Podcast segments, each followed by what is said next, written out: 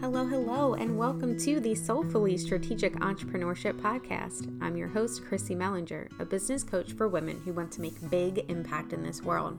In this podcast, we will cover the business strategy behind creating aligned, authentic, and empowering service based businesses. We'll cover the spirituality as well, all the weird, the woo, and the mindset behind showing up as your full self. And of course, we'll discuss female empowerment and embodiment to tap into all of your beautiful magic. We all have so much power, wisdom, and magic to share, but are institutionally taught not to. This podcast is your resource, your opportunity, and your support system to show up fully as the magical creature you are and to love doing it. I'm so excited and honored to be with you today, so let's go ahead and get started.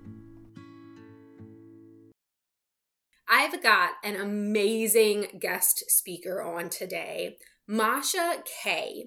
Masha is a nervous system and breathwork coach who helps high achievers learn to uplevel their lives and careers by breaking out of the endless and toxic cycle of perfectionism, overworking, chronic stress, and burnout. This allows them to tap into their full potential so they can not only achieve success, but also actually enjoy it. Through a unique combination of psychology, neuroscience, and spirituality, Masha supports, guides, and educates individuals, teams, and corporations. So, with all of that being said, I am so excited to introduce you all today to Masha. Masha, thank you so much for being with us.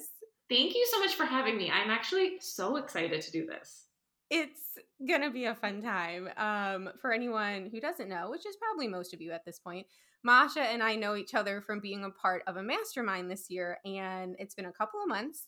She's incredible. In addition to all of the accolades that I've already read out, she is just this like really beautiful light of a human being creature. So I knew that like there's going to be so much goodness coming on today's episode. So I'm so excited.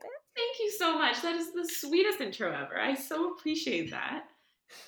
All right. So we are going to just dig right on in. Yeah. Before we get into the the nervous system regulation, the breath work, all of that, tell us a little bit about yourself and how you came to find this work. Yeah.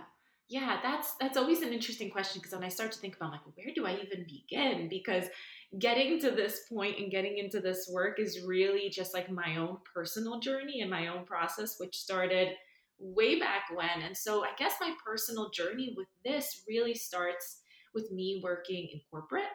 Um, so my background originally, what I went to school for, is not in any of this. In fact, I would say it's 180 degrees the other direction. So I went to school for actuarial science and economics. Um, I did an internship as an actuary, got my full time position. And so that's where I was starting out my career. And I was like a year, maybe two years in at this point, And I just remember sitting there and being like, this can't be it. Like, this can't be it. And everyone around me was so excited and they loved what they did and they wanted to talk about it. And I'm like, wait, you're really interested in this? I just couldn't understand it. And they're talking about retirement and being there 50 years. And I'm like, that's my worst nightmare. And so I had this kind of like, I mean, so stereotypical. I had a quarter life crisis basically. And I was like, what am I doing here? I had never considered another career path. I knew that I was doing that from day one of college, straight A student. I'm like, wait, I don't know anything else. I know math. I'm good at math. Um, I tutored math for many years. And so I guess my journey to getting here really began there when I realized I'm miserable. And I really had no way out because that was like the skills that I had, or at least what I thought were my gifts and my strengths. And so at that point, I just kind of went on a little bit of like a self healing, self love journey of like, okay, where do I start feeling better? And like the most accessible thing I could think of was like, okay, I could start eating better and exercising. And so I just started doing that. And the more I did that, I'm like, oh, I'm really curious about that. I'm a little bit of a nerd. I like studying. So I'm like, let me, you know, learn about it. Let me take some classes, some certifications. I'm like, oh, I love holistic health. And I start learning about that for the sake of like eating um, and exercise. And as you start doing that, you're like, wait, there's a connection to the mind and the body. There's something more here. So now you're kind of moving into the mental health component of it. You're like, okay, that's important mindset, right? And then you go into that and you're like, wait, your mindset depends on your emotional health. And so now you're like, wait, I need to understand what emotional health is. And that leads you to spirituality.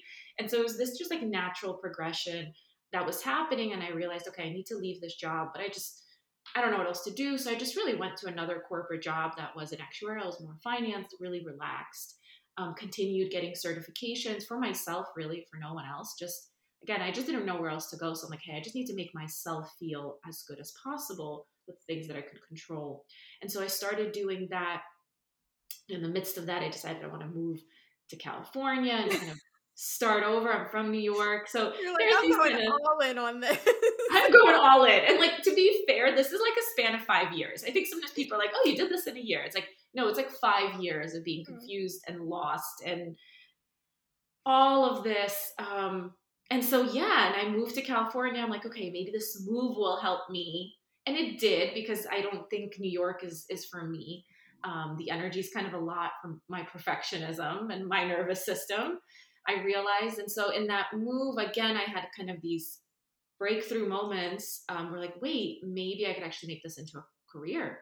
Like I'm feeling so much better. I've been able to make these changes in my life that like seemed completely impossible five years ago. And so that's when I started getting into coaching and really focusing on like holistic health, which is what my journey had been up until that point.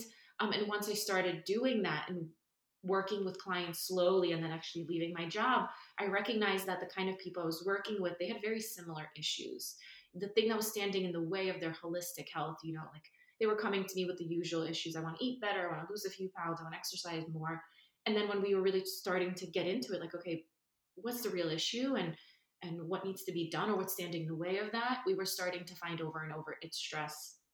Um, it's managing stress. It's all these conflicting priorities, responsibility, overworking, overachieving, and that being a pattern since childhood. And so at that point, I realized it was really the nervous system. And I had been working on my own nervous system, you know, knowing that like being a recovering perfectionist and having some tendencies for overachieving, I'm like, wait, I think this is the tools my clients needs. Um, and so then getting more certifications, more trainings in that. And at the same time, I was curious about spirituality. So I was again exploring that purely for myself. And that I accidentally discovered breath work literally went to an event. I won tickets to this event from like three different places, and I get there and they sign me up for a class that I didn't sign up for, and it's breath work, and I've never heard of it, um, and it was life changing. And yeah, so that's how all those like different pieces came to be: the holistic health, the nervous system stuff, breath work. I don't know. I don't know if that explains your question at all, or if I just went twenty different directions. No, I it absolutely does, and it it's one of those things where like you know i i'm assuming that you have a very similar belief that people are put in your life for a reason and like so many different parts of your story even going back to like i have bs's in econ and finance and like I had no idea. Econ was my baby of like, I'm going to change the world through economic development, which has totally changed, but kind of gone back to it. And then when you were saying the the random class that you got signed up for with the breath work like yes random stuff happens all the time but really mm. how random is it that like somewhere something new that that was going to help you continue continue that journey? 1000% it's so true and like it all felt so random throughout but it was really all these pieces kind of fitting together and, and to this day like you said like you're kind of coming back to like a little bit of the econ component and i feel like myself coming back to a little bit of my roots of corp like all these little things are like even tying back mm-hmm. still to this day if that makes sense. And so i know we're here to talk about breathwork nervous system regulation but you said something you said two things throughout all of that where i want to ask like your thoughts on. So you said it was a five year process and it was a lot of being confused and lost and trying to figure shit out while still like maintaining that you are a human being living on planet earth and there are responsibilities that you have to yourself. And also later on in the in the answer you were saying that overachievers. And for me, I used to wear overachievers like a badge of honor of like, I am so good. I am doing all the things. When in reality, like, that's not a sign of goodness. Like, that's a lot. So, how did you how did you sit with the uncomfortability of holy shit this is years in the making yes i'm doing all these certifications yes i'm learning and growing but like i'm still lost. I'm still confused by it. Yeah that's actually such a good question. It's a good question because i don't know if i ever thought of it that way. And i think that was the most challenging part of the journey right? Because it wasn't necessarily like I still had a, a good job, like everything was getting paid, you know what I mean? It was pretty gradual. And I actually think I was talking to someone recently who had pointed out, like, it seems like your transition was so smooth. Like, you know, you were an overachiever your whole life, you did everything right, and then you decided one day you're like, you're gonna change your life, and you did it. And like that's how it seemed from the outside to her. She had known me for a really long time. Um, and I was like, wow, that's really interesting because that's not how it felt. Mm-hmm. And I think you're pointing out what felt so un, like unimaginably painful was the perfectionism of mm-hmm. I'm not moving fast enough and why don't I know when the oh I can't overachieve here and I constantly feel like I'm not doing enough or I constantly feel like there's new layers to explore right and like that usual like dopamine hit that you know we overachievers get like I wasn't getting throughout this whole journey which made it so incredibly difficult um, and and but your question is like, how did you do it? And you know, a couple of things I do think pretty early on when I had that like breakdown, like my quarter life crisis, I did recognize that my biggest problem was the overachieving. Like I didn't have the nervous system science to back up that mm. overachieving is a trauma response and all of that. But I was recognizing, like, wait, my whole life I wasn't making decisions based on what I wanted or who I was as a person. I was making decisions based on other people and what they wanted, what they found impressive, and as quickly as possible to get to this endpoint as quickly as possible of like this like life that looks perfect on paper. And like I pretty quickly realized like that was the problem. I ha- I have no idea who I am. I didn't develop that. I just based my worth based on what other people saw as like valuable and impressive and i did everything to do that. And so like i kind of understood early on that in order to move forward i'm going to have to break out of that. And i'm mm-hmm. going to have to do a lot of things that make me question my identity and my worth and make me that kind of like see myself differently and in the process that's going to feel like a breakdown. And i think having that understanding really did give like some comfort to me of like yes, this is painful, but it's painful because I'm starting to get to know myself. It's painful because I'm starting to break out of this pattern of perfectionism and overachieving that although it seemed like it moved me forward, it actually got me here to this point where I achieved seemingly a lot, but feel worse than ever, feel more empty than ever. Mm, yeah. Um, and so I think that realization really did help it didn't make it any less painful or confusing because like now looking back i could just see how I was just like clinging to like I need to find an answer and like it was for years it was just me like obsessing I need an answer need an answer now. And probably what I needed to do was like go inward and luckily like life slowed me down. I didn't always get the answer and I had to sit with the discomfort and I just had to take gradual steps forward. Um, one other thing I would say is I think like support was really important for me personally because I have the perfectionism. I would say I also have some avoidant tendencies for anyone who loves attachment theory.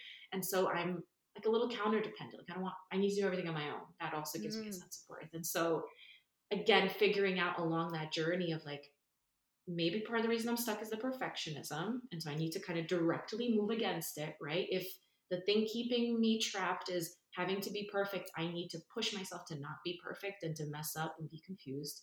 Um, and then recognizing like and I also never get support and I tend to do things alone and maybe I need to push myself to get support. So I think support was also really important along that journey, especially at the point where I'm like, that's it. I need to quit my job. I need to do this. But being like, I don't know how. I don't know if I can. Mm. Like, I'm so grateful that something in me clicked and was like, go get a coach, go get some support. Um, because I don't think I would have been able to do it without that. Like, I needed that feeling of like being held and supported. when you said you're like, I can't overachieve here. That hit home so hard. whether whether it's entrepreneur life or or you know mm. regular you're not an entrepreneur you can't rush this stuff you can't overachieve when it comes to finding out who you are and finding that identity piece and that might be the most mm-hmm. uncomfortable piece of it because you're like, but I'm doing all the things that I normally do. I, I'm learning and I'm studying and I'm I'm pushing myself ahead, but like, bitch, it's not working yet. Why is it not working yet? Yeah. It's funny, even you said that back to me, and I'm like, oh, that's true. Like, still, I can't overachieve at any of this. And that's still the part that's the most comfortable for me. Mm-hmm. So true to this day. Like that's the biggest rub of all of like I love it, right? We're we obviously love what we do and the growth and the messiness of it, but like sometimes if it was just like a little bit like you gold star, here you go, but it's like nope, here's another lesson, keep going. no. Oh my gosh, it is so incredibly true and I will say like to even add to that like you I don't know if you've had the same experience like I work with a lot of clients who struggle with the same thing with like profession perfectionism and overachieving, but it's like when they're not getting the results and they're getting frustrated, mm-hmm. it's like no, no, no, no, it's your perfectionism. like right now in this moment, the reason it's not working is because it's your perfectionism running the show and not your higher self, whatever you want to call it, like the true desire for whatever it is.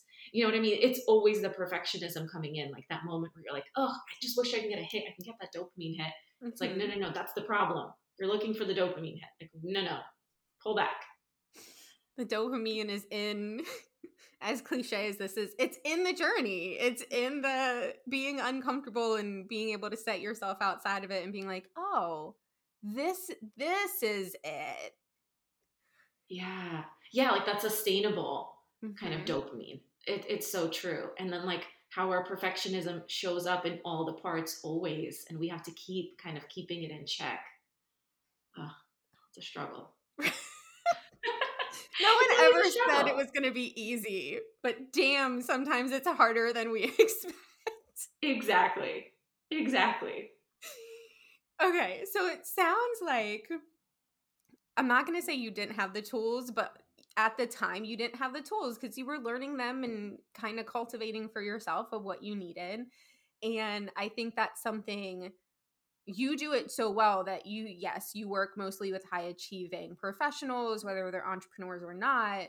But this really is a a human skill that we should all have. So before we get into like the how and the practical application, like what in as as simply as you can because i'm sure there's much more to it but like what is nervous system regulation? At when we're going to be talking about throughout the ep- rest of this episode what do we mean by that? When you mentioned before like i didn't have my nervous system in check what does that look like? Yeah. So where to begin um, so first of all, I guess I'll just say very quickly, like, what is your nervous system to understand, like, what is a regulated nervous system? Perfect. right? And so, like, your nervous system is really your body's alarm system. And it's kind of activating in response to cues of danger or cues of safety, right? And so, your nervous system is constantly like looking for cues of safety or cues of danger in your environment and trying to activate accordingly, right? But your nervous system, despite being incredibly brilliant and being totally customized to your lived experience, which is where trauma and conditioning comes in, right? It's actually incredibly brilliant. It's um, not very accurate, right? And so it's often responding to things that are A, similar to your past or traumas or painful experiences, or it's responding to things in your environment that it thinks are tigers, but are, it's really not because your nervous system is pretty primitive in a way, right? Like its only concern is to keep you safe and not just to keep you safe long term, like to keep you alive for another minute, very short term. It's not there to keep you happy or healthy or any of these other things. It's simply there to keep you alive for another minute. And so it's constantly looking for potential threats, right? But the problem with that is well, it's not exactly a problem, but your nervous system thinks threat or danger is any change, any uncertainty, any isolation, right? Because again, it's primitive. It's concerned about you surviving another day. And when you were a caveman, change, uncertainty, isolation, those are really dangerous to you. Or anything that happened in your past that might, something similar might be happening now that was dangerous then, right? That might be a threat to your survival. And so your nervous system to this day is getting activated by change, by uncertainty, by isolation. And the problem is that in today's world, you know, there are no tigers, hopefully, if you're lucky. Your physical safety is relatively safe, but your nervous system is still getting triggered because every time you try to grow, every time you try to step into a new level in your life, in your business, in your relationship, your nervous system's freaking out because there's change, there's uncertainty. And so it responds by going into a survival mode, right?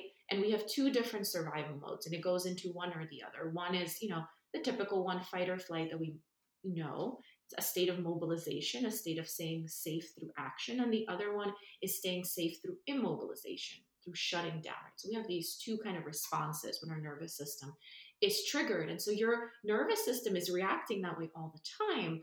Um, but you may not realize why this is happening because, again, it's not created for the modern world. So that email from your boss, right? It's triggering your nervous system. Your nervous system thinks there's a tiger. And so it's going into an appropriate response, what it thinks is an appropriate response, a survival response, one of those two that I mentioned. Um, and you're feeling that in your body. And so this is a survival response, and this is what we call dysregulation. Okay. Right. So your nervous system going into this survival state. Um, and a lot of us are living in these survival states because, again, we're not created for this world. Not the, our nervous systems were not created for the modern world. It's really relatively new relative to our nervous system. And so our nervous systems are getting dysregulated all the time by too much stimulation, by emails, by all of these things that we're doing to grow, to change, to try to, you know, step into the lives that we dream of. Um, and we're not recognizing that. And then that's compromising our actually our ability to respond effectively, our body's ability to heal, all the things are being compromised, but we don't know it because it seems normal. It's like, yeah, well, I'm a little stressed. What's the big deal? Um, yeah, does that make sense? I said a lot there. We might need to write that down. no, I think that makes a lot of sense. And I had this image of one of my former bosses. Anytime that they would send me an email, I'd like just physically just cringe.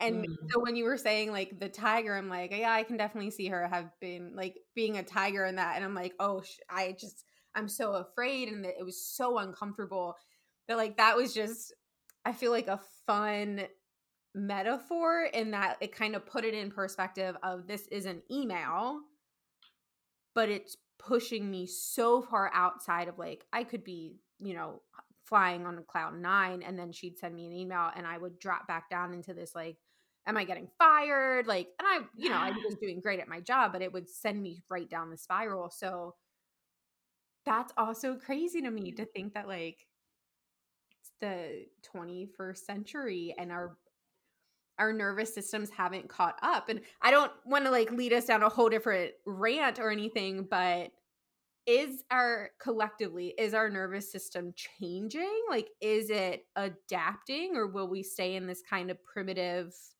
survival mode i think we're just so early on in the process okay will it adapt over thousands if not millions of years probably but we're like 200 years in do you know what I mean?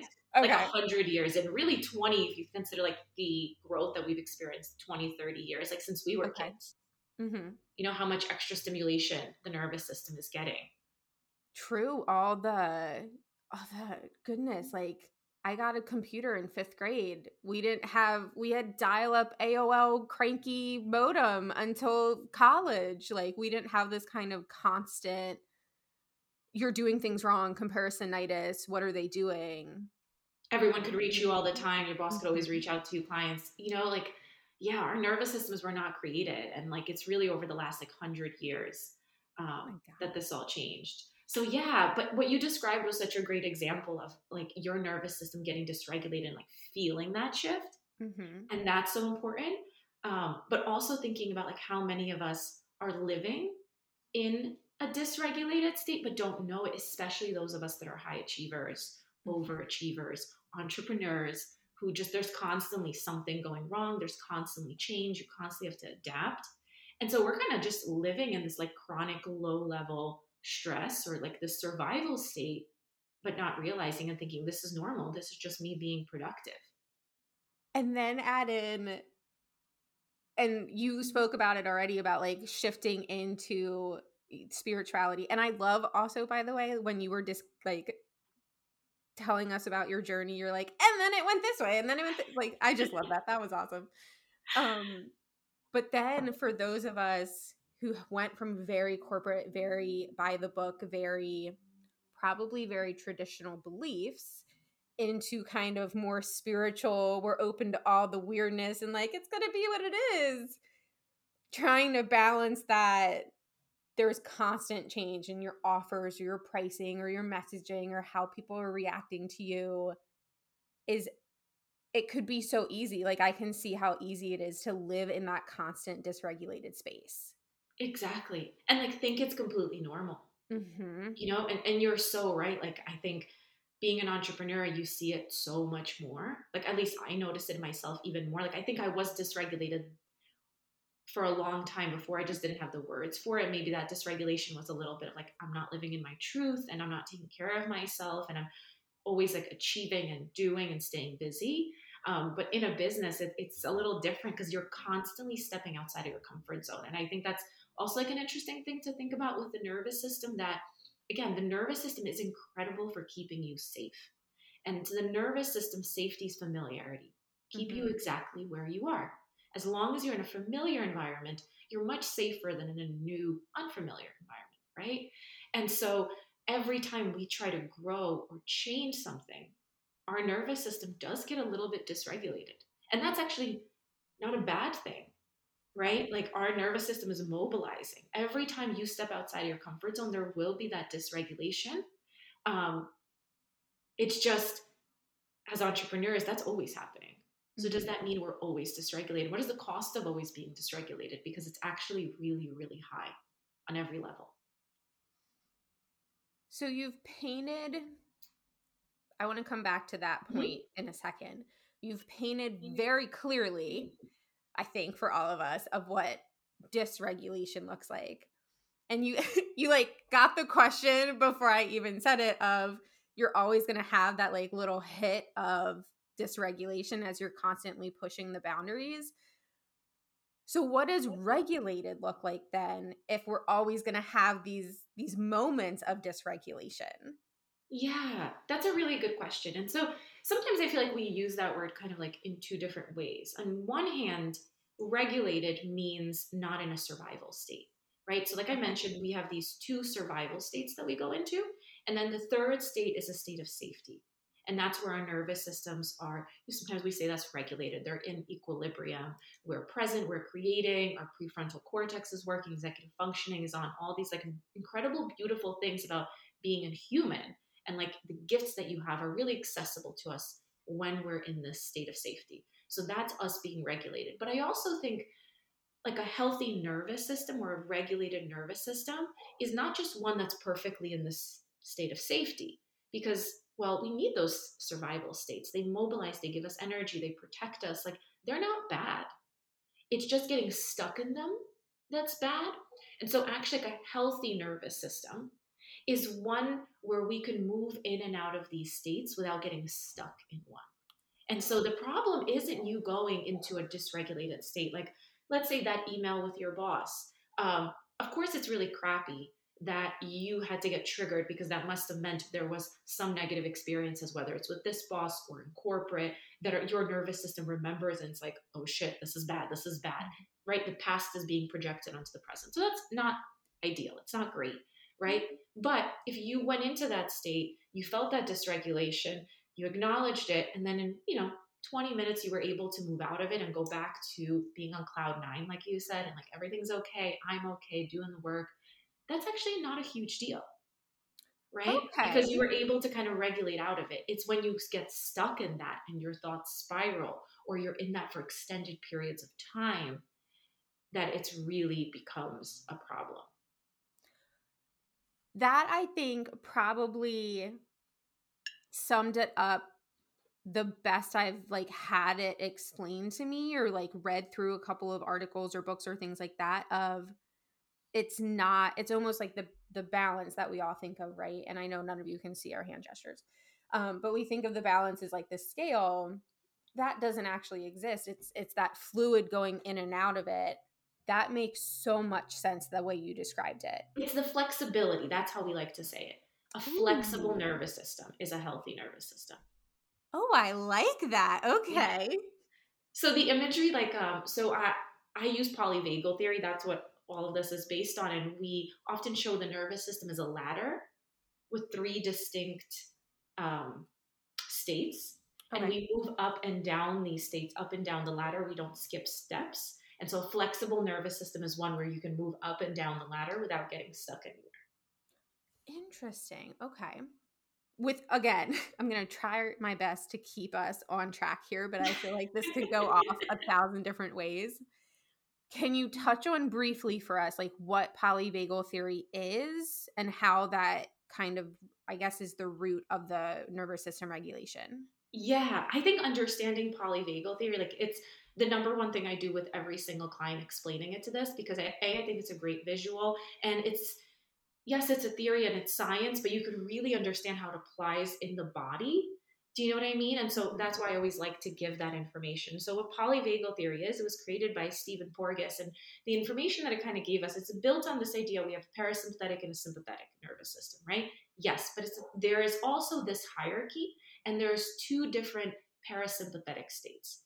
And so let's kind of put that on hold and kind of talk about his theory, um, what polyvagal theory is. And so it says that there's these three distinct states, which I already mentioned. Mm-hmm. Two of them are survival states one is a state of safety, right? And so I'll just really briefly I mention again what those two survival states are, because again, this is what his work really opened up for me, understanding, wait, there's two survival states. We we often just think there's one, there's just fight or flight. Mm-hmm. Right, but there's actually a second survival state. So, fight or flight, and in polyvagal they would call it sympathetic. Um, it's when you have mobilizing energy. Your body thinks there's there's a threat, thinks there's a tiger, and all this mobilizing energy floods your body to help you fight or flee from this tiger. And it's really amazing, right? The organ systems that are not needed turn off, like your immune system, your reproductive organs, um, your metabolism, it shuts down to like 50% when oh you're my, in the state. I didn't know that. Okay. Yeah, so that's why remember I was saying there's a high cost to dysregulation. It's like in the moment of dysregulation, your body's brilliant. It's like, okay, she might die right now because we think there's a tiger. Like your nervous system mm-hmm. fully believes. So what do we do to make her survive? And so our heart rate speeds up. Our breath becomes a little bit more shallow. We get a lot of blood flow to our muscles. So if you've ever been stressed and you started, I, I do this. Yeah. my shoulders start moving. Yes. It's because there's blood flow going to your muscles because your body thinks it's going to fight, it's going to run.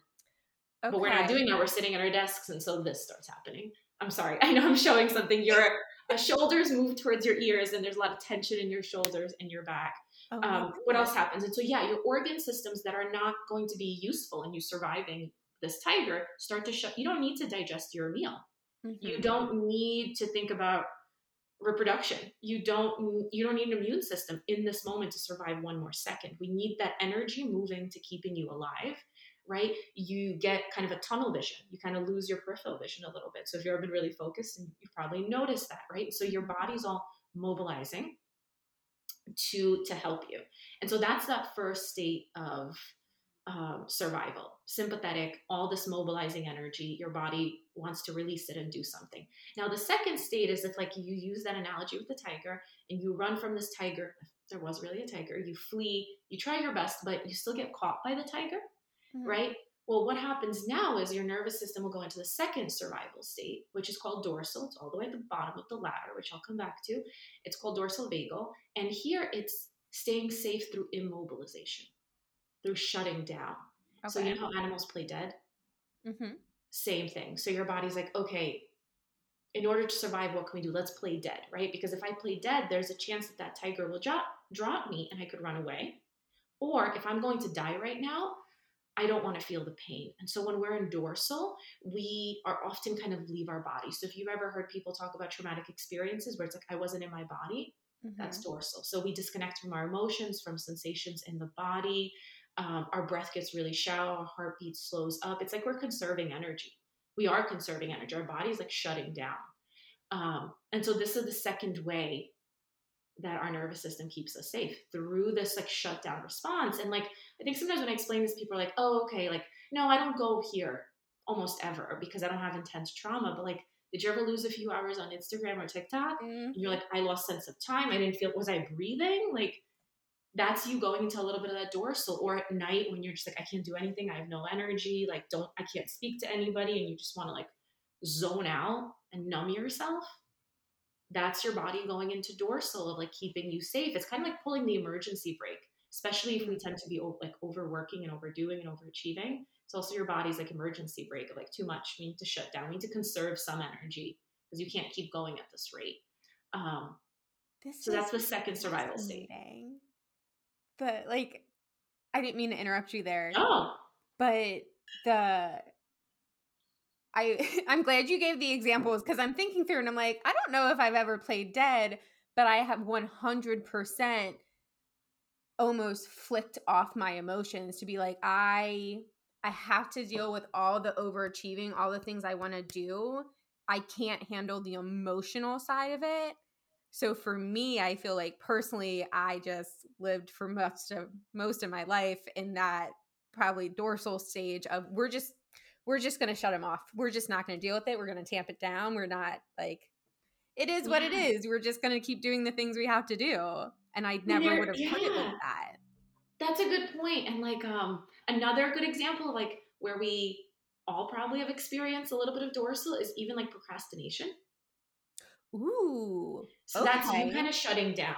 Mm-hmm. Right. So mm-hmm. your nervous system, you're procrastinating, not because you're lazy. You're procrastinating because your nervous system believes that whatever you're about to do is going to be really exhausting, really difficult, really painful. And so it's trying to prevent you from doing that by shutting down.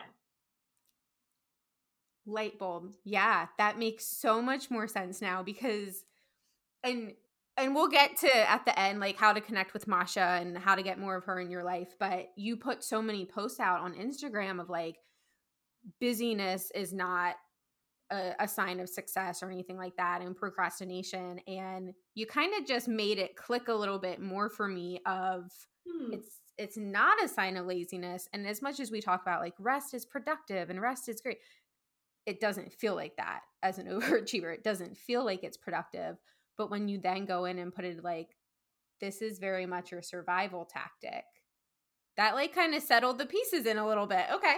I'm so happy to hear that.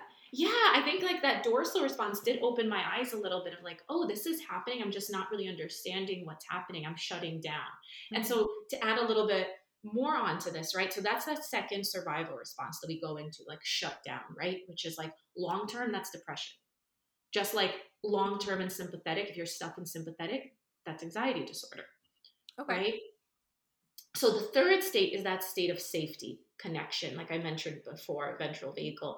And so now, again, what polyvagal theory kind of added to our understanding is like imagine these three states like in a ladder with dorsal all the way at the bottom, then sympathetic, then ventral at the top. And so we move through these states like we move up and down a ladder. There's a hierarchy meaning you start out in ventral, you're walking down the street, everything is great, you're thinking long term, imagining you're creative, you're connecting with your loved ones, and then you hear something in the bushes, right? And your nervous system picks up on a threat, and there's that tiger. And so mm-hmm. now you kind of take one step down, you're in sympathetic, your whole body's mobilizing to help you deal with this threat. Things that are not necessary are shutting down. By the way, what I didn't mention is this might this is interesting for entrepreneurs is your prefrontal cortex doesn't work properly when you're in a survival state, meaning your ability to think long term, your ability to be creative, your executive functioning is all shutting down. Because if you're running from a tiger, there's no use in you thinking about tomorrow. There's no use in you imagining your goals. There's no use in you being creative. You need very linear thinking. It's very mm-hmm. survival. So all those things that you want as an entrepreneur, they're not accessible to you when you're in that sympathetic state. Ooh, okay. Nice yeah. little dig there of connect. Yeah. Okay. so that's you in sympathetic right now. Like that tiger catches you, you move one step down. Now you're in dorsal, and now again, hopefully that tiger dropped you because you were playing dead, mm-hmm. and so now you go back one step up. You're back in sympathetic. All that energy that has collapsed when you were in dorsal is back up. You're mobilizing. You're running. You're getting away. Mm-hmm. Um, and then once you're at safety, you're back in ventral. So you're moving up and down this ladder. And we do that in small ways in day to day life. Like, again, that email from your boss. You might be totally fine in ventral. Then the email comes in. You feel all that activation in your body. And then maybe you sit with it for two minutes and you're like, that's it. I can't do the job anymore. Like, I, I just can't do this anymore. This is pointless. I'm never, right? And you might have that dorsal moment. It might be five seconds. It might be two hours of staring at the wall, which I used to have a lot of my corporate job. Like, what am I doing here? Again, now I realize that was me in dorsal, mm-hmm. being like, oh, I don't know what I'm doing here. Um, and then you come back out. You're like, no, wait, get it together. You need to get this done. Reply, get shit done. Because sympathetic is also like get shit done energy. Mm-hmm. It's mobilizing. It's like, all right, let's clean up. Let's send the email. Let's do the thing. And then once you do it, you're back in ventral, hopefully. So that's what polyvagal brings us these three states and then the hierarchy of how we move up and down through these states. And a flexible nervous system is one that moves up and down that ladder flexibly. And an unhealthy nervous system is one that gets really stuck in dysregulation. Okay. So I'm going to keep repeating myself. Quick, possibly yeah. question before I like we go into the how do we get into the healthy and the flexible. So there's a lot from uh if you're in like the spiritual online space of mm-hmm. feel the feelings. And I, I I'm a huge proponent of like feel the feelings, be angry, do what you need to do and get it out. Is that a healthy version of like working through getting the energy out if you're sad and depressed? Or is that allowing us to stay in those first two rungs of the ladder. Hmm. So Did when I you say feel, that well.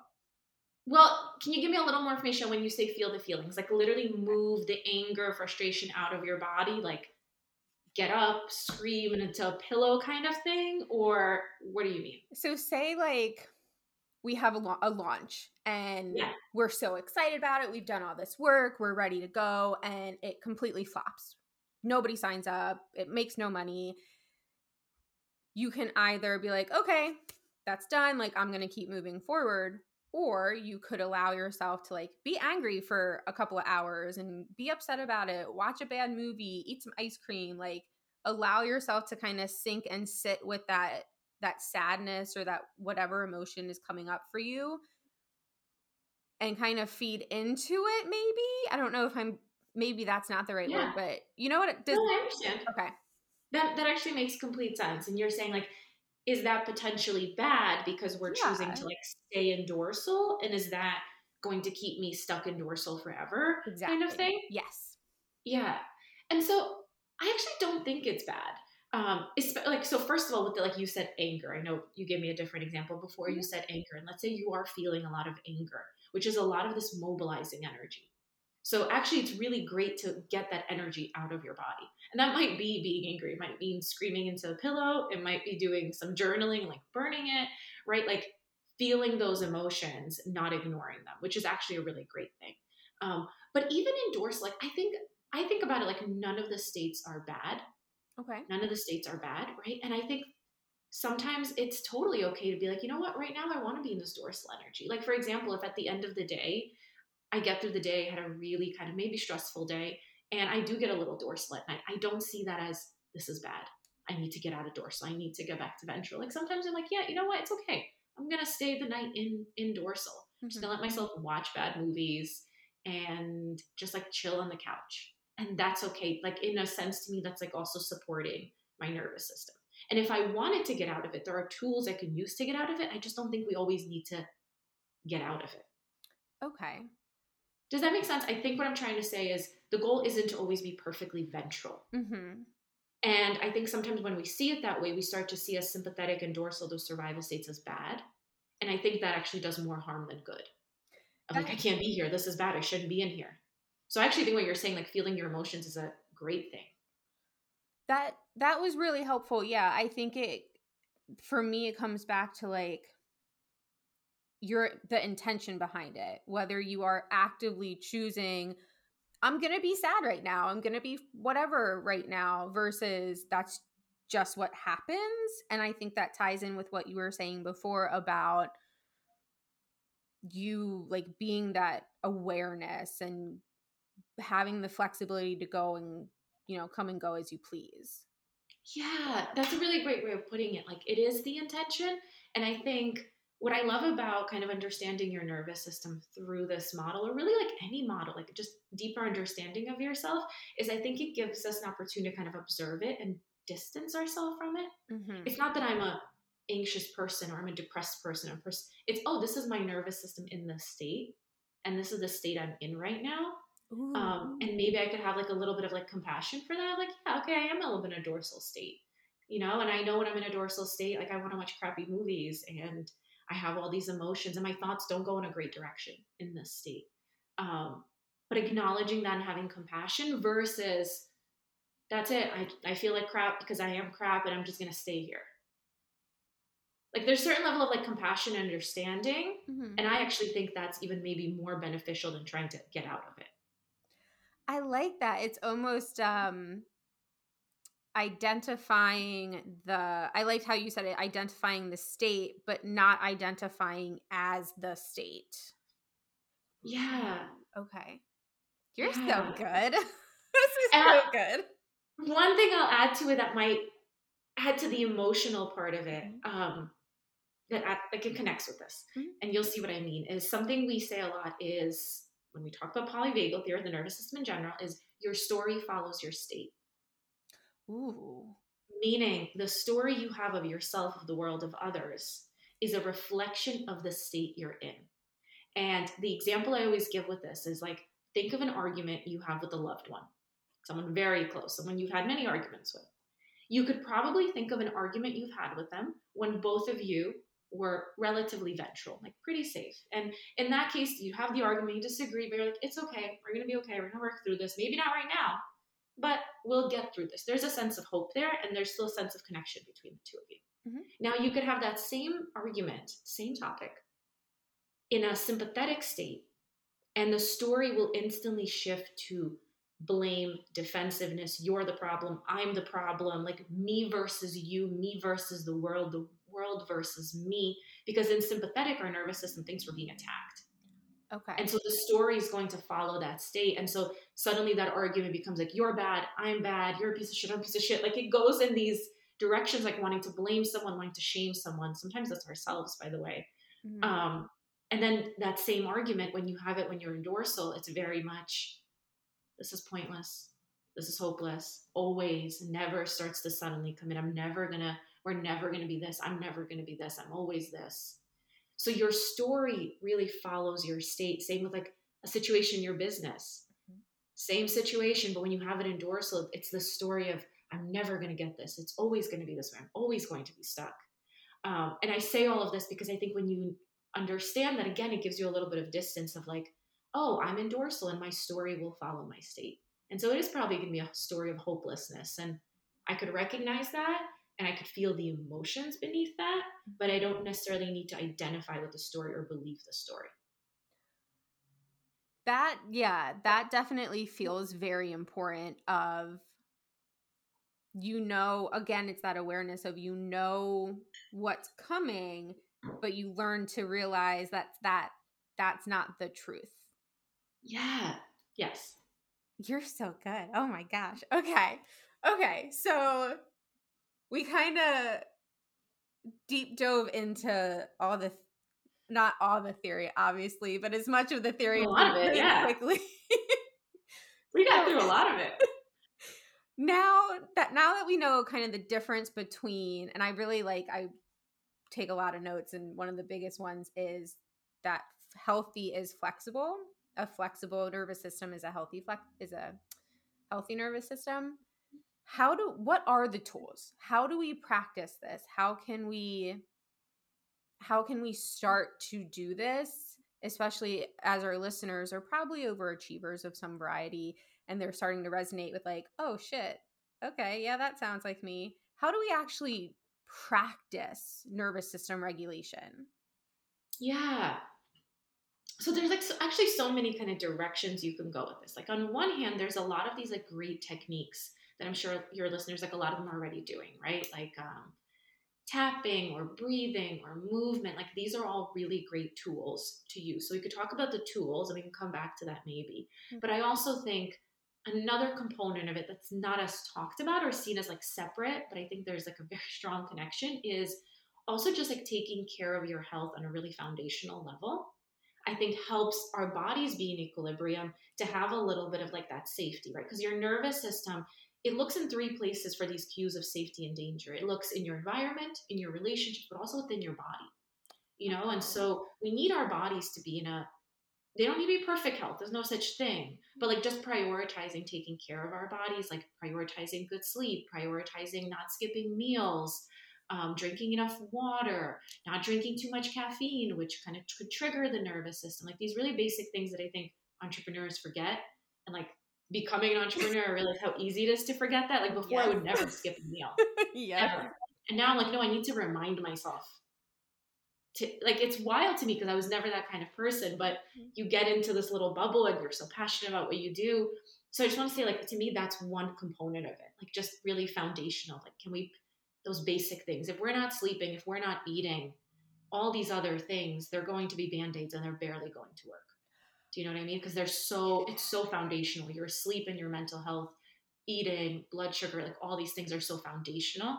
Um, I think sometimes people forget and just like want the techniques. I love that call out. Like I personally love that fucking call out because I am I've never been good at like necessarily taking care of the foundation because I'm like, if I can just do this, it's gonna come then. And I very much have learned in the last few years that that's not the fucking case at all. But it kind of reminded me of like going back to your story. You didn't all of a sudden come upon nervous system regulation or breath work or any of the tools. You very much went the like wellness, health, getting your life in order from that perspective, and then found through all the rabbit holes, oh, this actually has much more to do with it and it connects in. Exactly. Yeah. You're absolutely right. It's like I didn't know it was nervous system regulation, mm-hmm. but it actually was regulating my nervous system, right? Like I started by exercising. I'm like, oh, I have so much clarity, right? Because movement was helping get all that mobilizing energy stuck in my body out so I was becoming a little bit more ventral or, you know, eating a little bit better to support uh, my body or yeah, like all these things. I was actually, I'm sleeping more, drinking more water. These things all actually helped regulate my nervous system. I just didn't have the words for it. Um, so yeah, and I mean, it's funny because it's a call out to myself as well. Like every time I'm stressed, I'm like, oh, I wonder why like the techniques aren't working today. It's like, oh, because I didn't get enough sleep and I skipped mm-hmm. two meals and my blood sugar is all over the place. And like, of course I don't feel great. Do you know what I mean? A little breathing is going to help, but that's like a band aid on a much deeper issue right now. Like, I need to go get some sleep and get some food and drink some water. One of the things that, again, connected on Instagram, um, one of the things I love, and this is something you said at the very beginning of finding that support system, you will actually post that your partner brings you food to make sure that you eat during the day. So I just want to like kind of call attention to that because my husband does the same. He's like, You have the same water glass from nine o'clock this morning, and I filled it for you. So I know you didn't go to the kitchen and fill it yourself. I think with what you're talking about of taking care of the foundational mm. pieces, not only is it obviously, like you said, going to actually make a bigger impact than the band aids, but they're easier to fit in. Like it's a lot quicker and easier for us to go to the kitchen or to go to the market or something and get a bottle of water than to go learn how to do EFT tapping or do this 45 minute breathwork session. Like, go drink an ounces of water and it's going to help you a little bit yeah like exactly and it's not like those things are great and i love those things mm-hmm. and obviously that's the things i focus on often but it's like we need the foundational things in place do you know what i mean like the simple things are often the most effective and if we're not doing those and like exactly and and also you're right like about like my husband um, which is where the support piece comes in as well. You know, that's another part of regulating the nervous system. So there's this health piece that we're kind of talking about, right? Like just how supporting your body to be in equilibrium and to function optimally is going to really help. Um, there's also the support component of it, right? Because we, you know, a lot of times we only talk about self regulation, meaning things I can do to regulate myself. But as human beings, we need co regulation. We can't just self regulate we need other people's nervous systems to support us. It's like co-regulation is kind of like borrowing someone else's nervous system to help yours kind of regulate um, for a minute, which is why things like coaching or mentors or therapists, like that's part of the reason. They're just a co-regulation that's happening. Um, so support is so important and having that co-regulation, not feeling like you have to do it all alone and only self-regulate. Because if you're only self-regulating, that's actually also not healthy. Um, so yeah there's that support piece as well and then there is all the techniques mm-hmm. of okay how do you kind of build a little bit more flexibility i think like one is like something we spoke about which is like even just having awareness of your nervous system and of these states and acknowledging them and understanding them instead of trying to like fight against them i actually think is also just an action step in and of itself um, getting good at noticing when you're dysregulated. That's an action step. Um, another one, and this is kind of like we can go so many directions with this, but I think it's important to say now that they understand, like everyone listening understands the basics of kind of nerve the nervous system, is that the tools we use need to be appropriate to which survival state we're in. Ooh, okay. So, did you ever try to meditate when you were in that like dorsal shutdown, launch didn't go well, what am I doing with my life kind of state? Yes, and it failed miserably. it's it's failed miserably, right? Yeah. It's probably awful. You might have noticed that you become more disassociated, more withdrawn. Mm-hmm. Maybe the like it, it, gets more intense. Um, that's because it wasn't really appropriate to the state. Okay. So when we're in a sympathetic state, like too much mobilizing energy, that's kind of if you think if you now understand that it's too much mobilizing energy, the way out of it is give your body a way to release the energy. Your body's still primitive. It thinks there's a tiger. Make your body think you're running from the tiger. Okay. Give your body a way to release that energy. Um, which is why in those states we always want to think, what's a safe release of energy? is it like cleaning? For a lot of people, it's cleaning and it works. Mm-hmm. Um, myself, yep. it might be going for a walk, movement, um, breath work could be that certain types of breath work that like move that energy, right? It's like it could be standing up and like jumping and shaking. Okay. Literally jumping and shaking your body and dancing helps move that energy out. Um, so that's in sympathetic, but in dorsal, because we're really out of our bodies, we're really withdrawn, disassociated if we wanted to move out of that, we want to kind of think about tools that bring a gentle return to energy. So something really small, something that's not overwhelming, and something that brings you back into the body. Okay. So it could be simple like getting up, placing your hands on your body, taking a deep breath. Things that are a little bit maybe more like mindfulness practices, feeling your feet on the ground, um, really gentle movement, those kind of things. Does that make sense? It does, and I really like that you that you brought that up because I'm actually not going to have us go into a lot of like the tools because I want I really want to leave it at the the foundational pieces. I think that's more impact I don't want to say that's more impactful, but I think that that's a, a really good starting point. Um, but I know that a lot of people, myself included, are like, okay, sure, uh huh, I'm I'm gonna do all of this, but like, also, can I can I have one of the tools? So I'm like blanking on the word, but being able to categorize it into what you said with the appropriate source or the appropriate tool, I think is not something that I ever would have thought of as a non non expert in this field. So i think that that's really important to like emphasize that there are appropriate and less appropriate tools for each of the stages.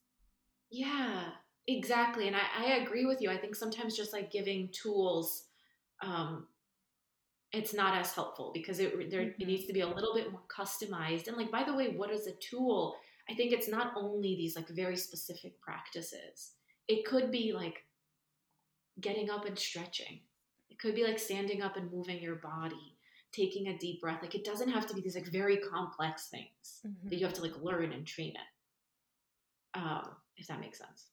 It does, and I I really liked because I was going to ask you. I was like, mm, I don't know what a gentle, not too big thing would Ooh. be, but the mindfulness of just getting in touch with your body, getting in touch with your senses, and being like, okay, I may not be able if we go all the way down the rabbit hole. I may not be able to get up and get a shower today, but maybe I can go rinse my face.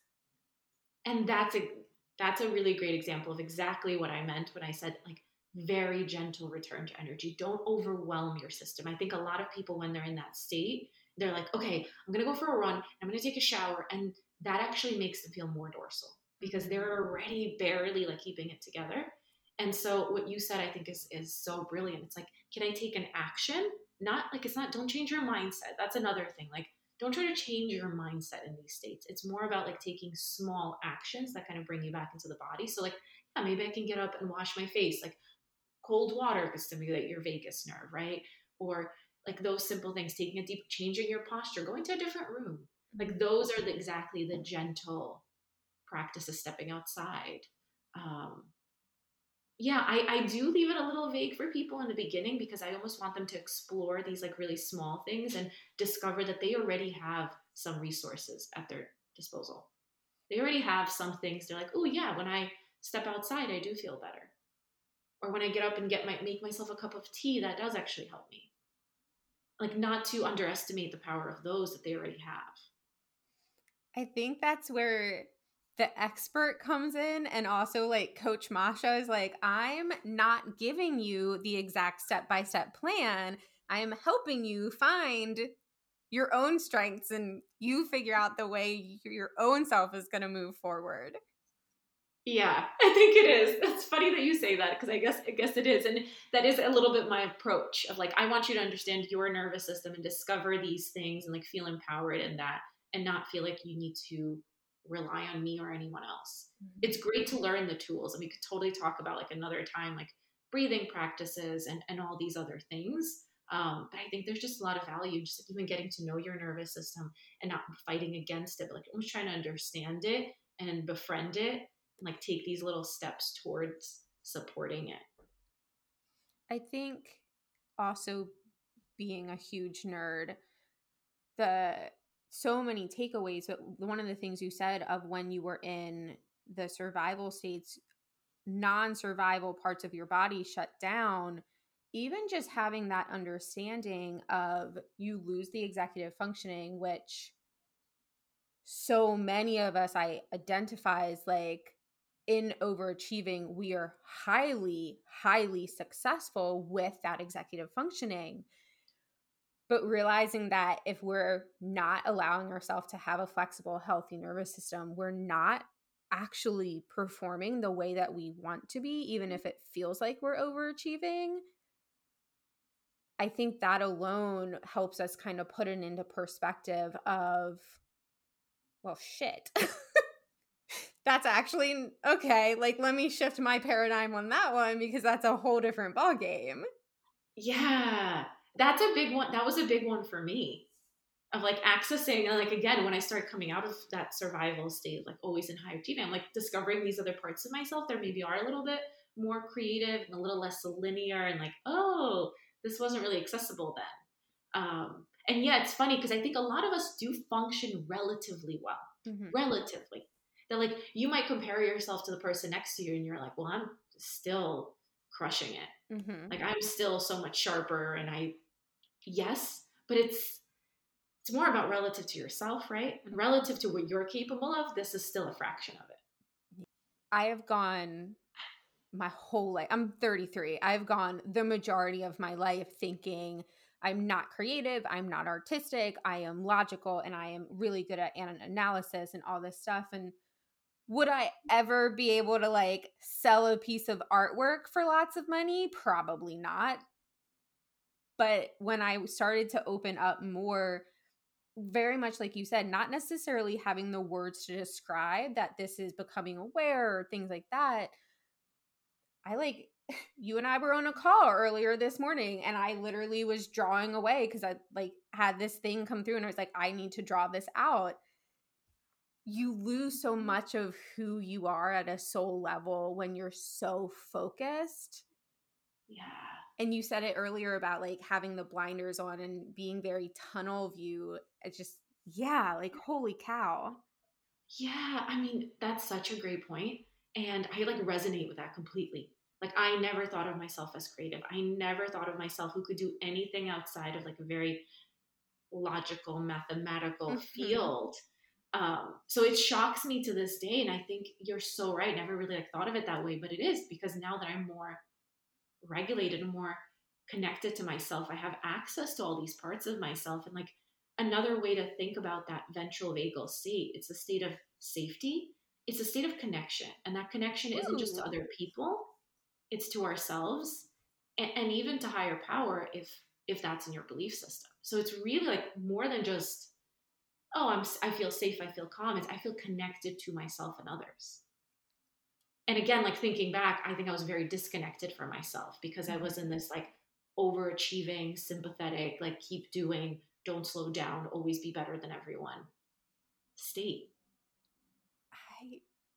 I like just want to hug you so much right now because I'm like, I fucking feel it. I feel all of this. You get it. No, I could tell. Like, we, it's so funny. You said it in the beginning. It's like we have such similar stories that I'm like, yeah, you're so right. That's exactly it. There's so much more to all of this. And I know that I had messaged you, I think, a couple weeks ago, and I was like, I want to know more about nervous system regulation. What do I do? and you very politely gave me like I think two different book examples and a couple of things to look at.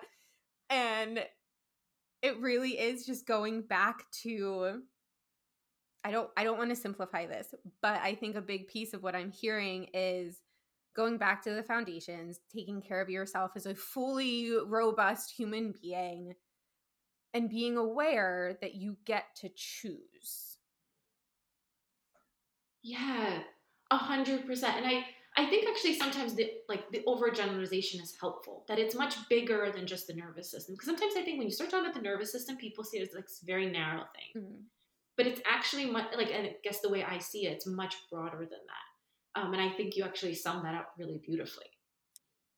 So as we like start to wrap this up, we have covered the three states with the ladder and the polyvagal theory and really what a, a dysregulated versus a regulated talked briefly about a couple of tools but really again it's about the foundations people it's not about the band-aids um is there anything else you for for anyone listening i get when i'm trying to make a point i get really close to my microphone and Matthew is not laughing at me for this. Love that. The joys of seeing it happen in video form. Exactly. Is there anything else that you want to include in this conversation that you don't think we either covered or you want to emphasize? Hmm, that's a good question. I mean, I actually think it's we covered it because you just said it. Maybe I could just add on to it. Like, I think that last point you were making is that this is more than just understand your nervous system and and the ladders and the steps. It's about understanding yourself and like building a relationship with yourself. And that is kind of how I see I love the nervous system, but I think it's a tool for building a deeper relationship with yourself and understanding yourself on a deeper level. Um, and something like recently I was I was walking and thinking about is um, you know, I think especially like in the spiritual world, we talk a lot about having self-awareness and how important that is. And it is. And I just feel like but until you understand your nervous system, you're kind of like missing a piece of the puzzle. Mm-hmm. You don't mm. fully understand yourself. And there's many more pieces to the puzzle, don't get me wrong. Mm-hmm. Um, but it is one piece of like really understanding yourself and actually learning to have like compassion for yourself. Like, why do I do the things I do? Right? Because a lot of again, what I think the nervous system, like understanding the nervous system adds to our understanding of ourselves is there's a lot of things we do and we don't fully understand why, and it's actually our survival instinct. And like procrastination is a good example. Mm-hmm. Why do I procrastinate? I love this, you know. And I think sometimes people are like, well, if you wanted it bad enough, you would do it. Mm-hmm. No, mm-hmm. no, that's that's not true, right? And like you might not understand that about yourself, and if you don't understand that, you might jump to the conclusion of I'm just a lazy person. I'm a bad person. I don't want it bad enough. And that's not self awareness. That's actually just not recognizing that there's this other piece that's playing into this. Or like if you're moving towards a goal and all of a sudden you start to, you know, feel shut down or you're struggling.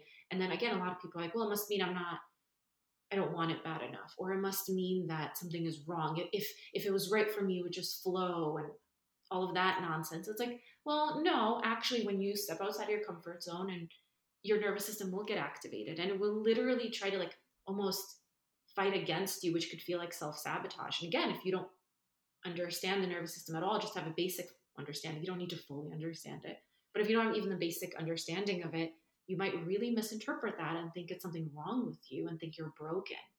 And maybe the way for me to kind of sum all that up is what I love about understanding the nervous system and why I make it so foundational in my work, even though, you know, I call myself a nervous system and breathwork coach, but that's really one part of what I do. I've always like trying to rename it something else. But the reason that I make this like a foundational part of my work is because I think when you understand it, you can understand that you're not broken. You can understand that a lot of the things that you do that you don't understand or want to change about yourself are not broken parts of you. They're actually really brilliant survival strategies that you developed because of pain, because of trauma, because of lived experiences. And your nervous system is brilliant. It's customized to that lived experience. Um, but it's not something broken about you. And I think that's what like polyvagal theory really brought into my life and why I like to make it such a foundational part of, of my work. Fuck. you again continue to just like hit there were so many days and times and this is a training episode so i'm not going to obviously get into all of it but there are so many days and times where i'm just like it's me there is something so fundamentally broken literally the word broken. I'm so glad that you use that and that's how you described it because i know one, I know I'm not the only one to have that had that feeling and also you were talking about it as being building a relationship with yourself and being uh, you called the third state a state of connection yes to source to others but most importantly it's a connection to yourself um yeah i don't know what to call you but it, i wouldn't ever pigeonhole you even though i totally did with naming this episode and introducing you, but I would never I pigeonhole you as I'm just like, I don't know. She's like an activator of self worth. I don't fucking know, man. I like that. You're a self worth coach and activator. I love that. Oh my goodness. Okay. So, so many nuggets, so many nuggets of goodness, so much science explained in a way that makes sense. And I know that we didn't necessarily give a lot of examples that were like, as an entrepreneur, as a solopreneur, but I think again, this is foundational for humans. So I liked all of the examples that came up. And I think that entrepreneurs listening are going to be able to take those nuggets and be like, okay, my tiger in this is actually trying to get my freaking form to fit in Kajabi and have it load correctly. Right, right. Like, you're amazing, Masha. I am so beyond grateful that you were here. Thank you so much. That was absolutely amazing. They, everybody listening, you have to individually go out and connect with Masha because she's fucking fabulous and share her with everyone else in your life, whether they're entrepreneurs, whether you like like them a little bit or a lot of it, introduce them to Masha Kay because she's that amazing. Tell us more, Masha, how people can get more of your energy, how they can connect with you and just have more of you in their lives. Yeah, well, thank you. And yeah, to connect with me, probably the best way is on Instagram. So my Instagram is Masha Kay, K A Y. I'm also now on TikTok, so you can connect with me there where I'm Coach Masha Kay. Again, K A Y. And yeah, please DM me if you have any questions. If you're interested in working with me one on one, feel free to DM me. We could talk about complimentary consultation to get to know you. I'm always available. Yeah, I'm excited to get to know you guys and just thank you so so much for having me. This was so much fun, truly from the bottom of my heart. I so enjoyed this. I needed this today.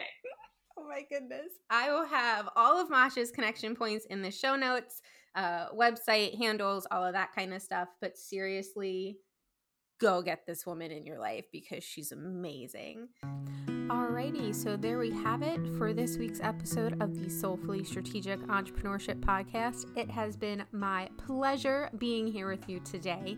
If you've got any questions of any sort, go ahead and find me on Instagram at Chrissy Mellinger or submit a form through my website, chrissymellinger.com, and I will get back to you personally. Otherwise, if you enjoyed this episode and want to hear more like it, be sure to subscribe, follow, and submit a review so I can make sure that the good stuff keeps on coming. Can't wait to be back with you next week. Enjoy your day.